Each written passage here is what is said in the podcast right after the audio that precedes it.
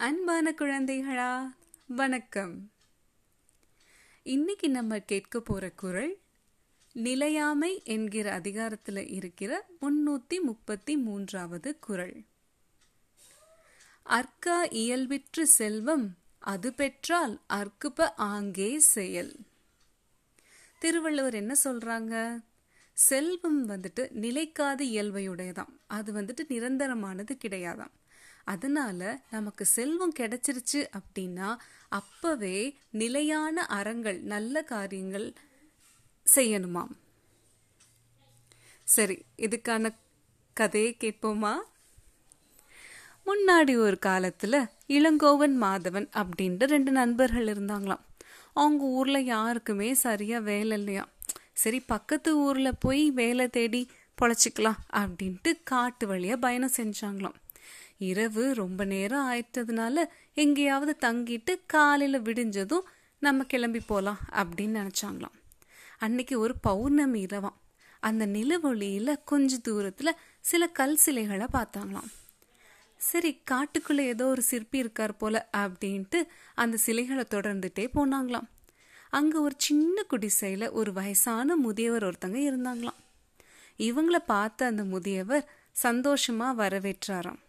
ரெண்டு பேருக்கும் இரவு உணவு கொடுத்தாங்களாம். அப்போது மாதவனும் இளங்கோவனும் எப்படி தங்களுக்கு சரியான வேலையும் வருமானமும் இல்லை ரொம்ப கஷ்டப்படுறோம் எங்கள் குடும்பத்தை விட்டுட்டு பக்கத்து நகருக்கு வேலை தேடி போகிறோம் அப்படின்ட்டு எல்லா கதையும் சொன்னாங்களாம். இதை கேட்ட அந்த முதியவர் ரொம்ப இரக்கமுற்று ரெண்டு பேர்கிட்டையும் ஆளுக்கு ஒரு பை கொடுத்தாங்களாம். அதை பிரித்து பார்த்தவங்களுக்கு பயங்கர சந்தோஷமும் ஆச்சரியமுமா? ஏன்னா ஒவ்வொரு பைக்குள்ளேயும் தலா ஆயிரம் பொற்காசுகள் இருந்துதான். பொழுது விடிஞ்சதும் ரெண்டு பேரும் முதியவர்கிட்ட நன்றி சொல்லிட்டு கிளம்ப தயாரானாங்களாம். அப்போ அந்த முதியவர் சொன்னாரா செல்வம் நிலையானதல்ல உங்கள் வாழ்க்கையும் தான்.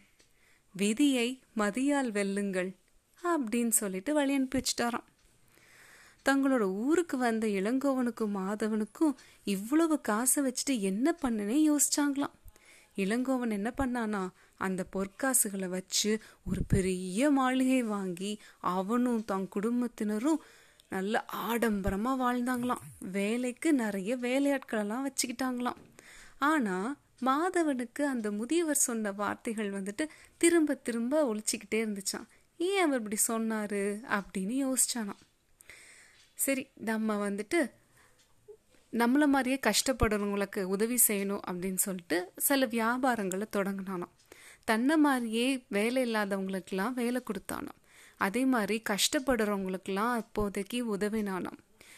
விரை விரைவிலேயே என்னாச்சாம்? வியாபாரங்கள்லாம் சீக்கிரமாகவே செழிப்படைய ஆரம்பிச்சிச்சான் இதுக்கிடையில் இளங்கோவன் ஆடம்பரமாக வாழ்ந்துக்கிட்டாங்க இல்லையா? மாதவன் நண்பன் இல்லையா? மாதவன் திருப்பி திருப்பி போய் இளங்கோவனுக்கு அறிவுரை சொன்னாங்களாம். எப்பா இப்படி ஆடம்பரமாக வாழாத. நீ நல்லபடியாக ஒரு தொழிலை தொடங்கு. என் கூட சேர்ந்துக்கோ. நம்ம உழைக்கலாம் அப்படின்ட்டு நிறைய அறிவுரை சொன்னானாம். ஆனால் இளங்கோவன் கேட்குறதா இல்லையா? அவன்கிட்ட தான் இப்போ நிறைய காசு இருக்கே. அதனால நான் இருக்கிற வரைக்கும் நான் ஆடம்பரமாக வாழ்கிறேன்ப்பா அப்படின்ட்டானான் ஆனால் காசு செலவழிச்சுக்கிட்டே இருந்தால் என்ன ஆகும்? கொஞ்சம் கொஞ்சமாக அவனோட பணம் கரைய தொடங்கிச்சு. இதுக்கிடையில் நம்ம மாதவன் தான் ஊரில் எல்லாம் நல்ல காரியங்களுக்கும் கஷ்டப்படுறவங்களுக்கும் காசு கொடுக்குறாங்கல்ல அதனால மாதவனை எல்லாருக்கும் ரொம்ப பிடிச்சி போச்சு. எல்லாரும் அவனை போற்றுனாங்களாம் அவனோட எங்கே எங்கே போனாலும் அவனுக்கு ரொம்ப மரியாதை கொடுத்தாங்களாம். அவனோட புகழ்லாம் எல்லா இடமும் பரவிச்சான். மாதவனோட இந்த செல்வத்தையும் நல்ல பெயரையும் பார்த்த இளங்கோவனுக்கு பயங்கர பொறாமையாம். எப்படியாவது அவனை கெடுக்கணும் அப்படின்னு நினைச்சானாம் ஒரு நாள் இரவு சில திருடங்களை வச்சு மாதவனோட கடையிலையும் வீட்லையும் உள்ள செல்வத்தெல்லாம் திருடிட்டானா? மாதவனோட துரதிர்ஷ்டம் என்னன்னு பார்த்தீங்கன்னா அன்னைக்கு தான் அந்த முதியவர் பொற்காசுகள் கொடுத்து பனிரெண்டு பௌர்ணமி திங்கள்கள் ஆயிருந்துதான். அந்த முதியவர் உண்மையிலே ஒரு வயசானவர் இல்லைங்க. அவர் உண்மையிலே ஒரு மந்திரவாதி. அவர் என்ன தெரியுமா பண்ணுவாராம்? இந்த மாதிரி காசு இல்லாதவங்கள்ட்டெல்லாம் இதே மாதிரி ஆளுக்கு ஆயிரம் பொற்காசுகள் கொடுப்பாராம். கொடுத்துட்டு கரெக்டாக பன்னிரெண்டு திங்கள்கள் கழித்து திரும்ப கேட்க வருவாங்களாம். அப்படி காசை திருப்பி கொடுக்க முடியாதவங்கள சிலையா மாற்றி காட்டுக்குள்ளே தூக்கிட்டு போயிடுவாராம் அதனால தான் அங்கே நிறைய சிலை இருந்திருக்கு போல. முதல்ல அந்த முதியவர் இளங்கோவன் கிட்ட போனாராம். பணத்தை திருப்பி கொடுங்க அப்படின்னு கேட்டோடனே இளங்கோவன் ஆ அதெல்லாம் கொடுக்க முடியாது அப்படின்னு மறுத்தானாம். உடனே முதியவர் மிரட்டினாரா பணம் இல்லைன்னா நீ சிலையாயிருவ அப்படின்னு உடனே ஐயோ அப்படின்னு சொல்லிட்டு அவன் தான் மாதவன் கிட்டேருந்து திருடி வச்சிருந்தானே பணம் அதை கொடுத்து தப்பிச்சிட்டானாம்.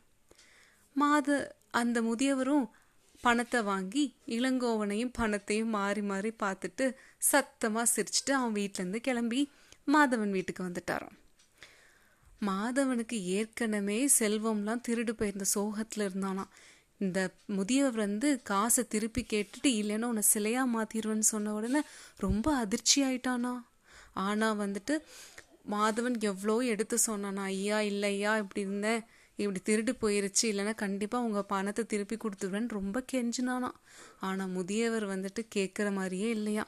தன் கையில் ஊன்றுகோல் இருந்தது இல்லையா. அதை வச்சு மாதவன் காலில் ரெண்டு தட்டு தட்டினாராம்.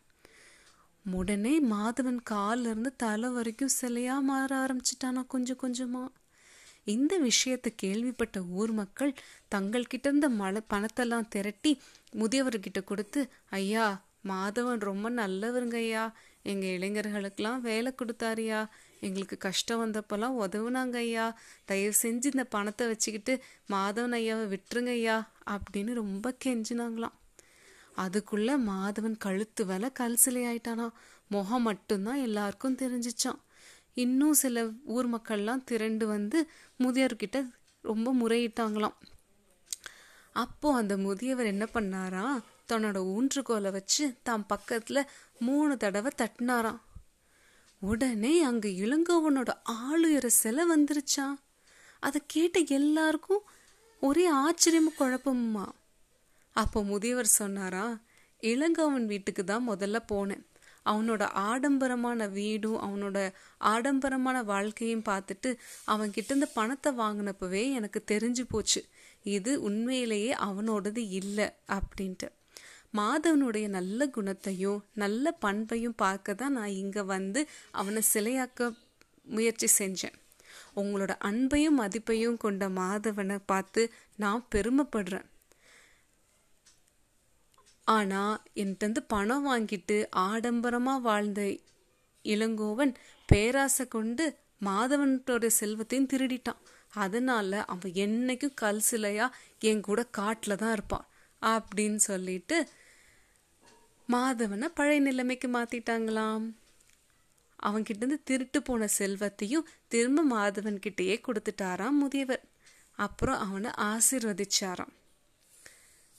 முதியவருக்கும் ஊர் மக்களுக்கும் நன்றி சொன்ன மாதவன் முதியவர்கிட்ட ஐயா தயவு செஞ்சு இளங்கோவனையும் பழைய நிலைமைக்கு மாத்திருங்களேன். அவன் இனிமே நல்லவனா வாழ்றதுக்கு நான் கண்டிப்பா உறுதி சொல்றேன் அப்படின்னு சொன்னாராம். ரொம்ப நல்லவல்ல மாதவன். முதியவரும் யோசிச்சாராம். சரி ஒரு வாய்ப்பு தான் கொடுத்து பார்ப்போமே அப்படின்னு சொல்லிட்டு இளங்கோவனையும் பழைய நிலைமைக்கு மாத்திட்டாங்களாம். அப்போ இளங்கோவன் தன்னுடைய தவறெல்லாம் உணர்ந்திருந்தானாம். உடனே அவன் ஐயா என்னை மன்னிச்சிருங்க. செல்வம் என்னைக்குமே நிலையானது இல்லைங்கிறத இப்போ நான் புரிஞ்சுக்கிட்டேன். இனிமே நல்ல வழியில் உழைச்சி அந்த செல்வத்தை அற வழியில தான் செலவழிப்பேன் அப்படின்னு சத்தியம் பண்ணானாம். அப்புறம் மாதவன் கிட்டேயும் மன்னிப்பு கேட்டு திரும்பவும் திரும்பவும் இரண்டு பேரும் நண்பர்களா நல்ல விதமாக வாழ்ந்தாங்களாம். என்ன குழந்தைகளா? இந்த கதையிலேருந்து என்ன தெரிஞ்சுக்கிட்டீங்க? செல்வம் என்றைக்குமே நிலையானது இல்லை. நமக்கு செல்வம் கிடைச்சிச்சு அப்படின்னா அதை வச்சு நம்ம பெருமை கொள்ளக்கூடாது ஆடம்பரமாக வாழக்கூடாது. நம்மளால் முடிஞ்ச உதவிகளை மற்றவங்களுக்கு செஞ்சு தேவையான அளவு பணத்தை நம்ம சேமித்து நல்ல வழியில் தான் செலவழிக்கணும். நாம் செய்கிற அறமும் அருளும் தான் என்னைக்கும் நம்மளை காக்கும். மேலும் ஒரு திருக்குறள் கதையோட உங்களை சீக்கிரமே சந்திக்கிறேன். அதுவரை நன்றியுடன் விடைபெறுவது உங்கள் ஆதிலா நபின்.